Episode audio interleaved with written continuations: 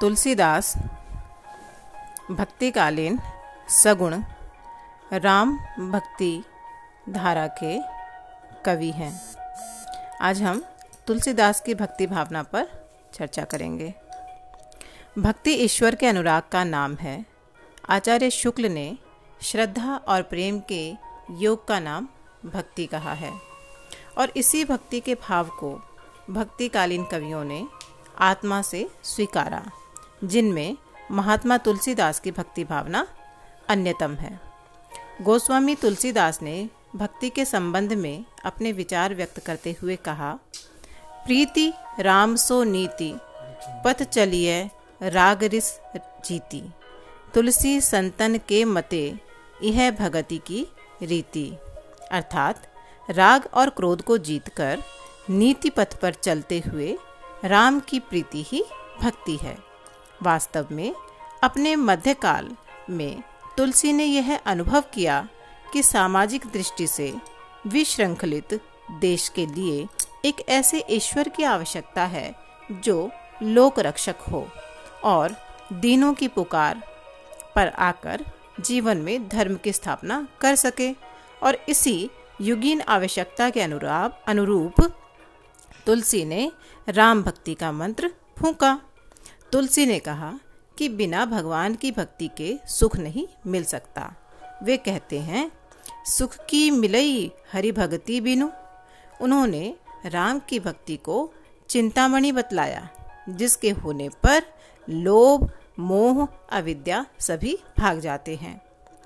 तुलसी ने अपनी भक्ति भावना में गीता में वर्णित चारों प्रकार के भक्त, आर्त, जिज्ञासु, अर्थाति और ज्ञानी, नवधा, भक्ति के सभी नौ प्रकार, श्रवण, कीर्तन, स्मरण, सेवन, अर्चन, वंदन, दास्य, सख्य, आत्मनिवेदन का वर्णन किया है।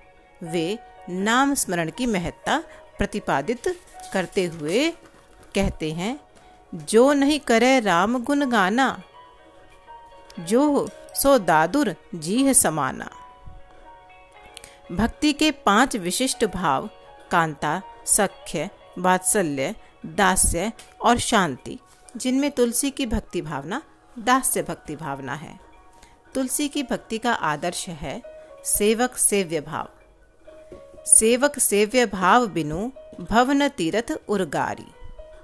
ऐसे ही राम सो बड़ो है कौन, मोसो कौन, छोटो।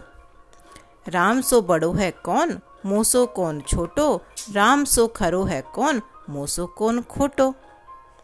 वास्तव में तुलसी की भक्ति पद्धति की सबसे बड़ी विशेषता है उसकी सर्वांग पूर्णता, जो जीवन के किसी पक्ष को छोड़कर नहीं चलती।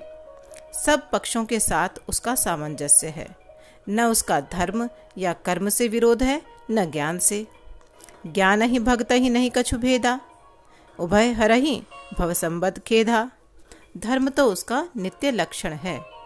तुलसी की भक्ति को धर्म और ज्ञान दोनों की रसानुभूति कह सकते हैं। योग का भी उसमें समन्वय है, पर उतना ही जितना ध्यान के लिए। संक्षेप में हम कह सकते हैं कि तुलसी ने जिस भक्ति भावना का प्रतिपादन किया, वह अत्यंत ही व्यवहारिक है, तथा साधारण से साधारण मनुष्य भी उसका पालन कर सकता है। मानस के रूप में उन्होंने भक्ति रस का वह साहित्य निर्मित किया, जिसने देश काल की सीमाओं को पार करके करोड़ों नर नारियों की जीवन धारा को राममय बना दिया। शुक्ल के सब शब्दों में उनकी भक्ति के प्रभाव से आज भी हिंदू अवसर के अनुसार सौंदर्य पर मुग्ध होता है। सन्मार्ग पर पैर रखता है। विपत्ति में धैर्य धारण करता है। कवि कर्म में उत्साहित होता है। दया से आर्द्र होता है, बुराई पर ग्लानी करता है और मानव जीवन के महत्व का अनुभव करता है। इस प्रकार हमें तुलसीदास की भक्ति भावना को समझने में मदद मिलती है।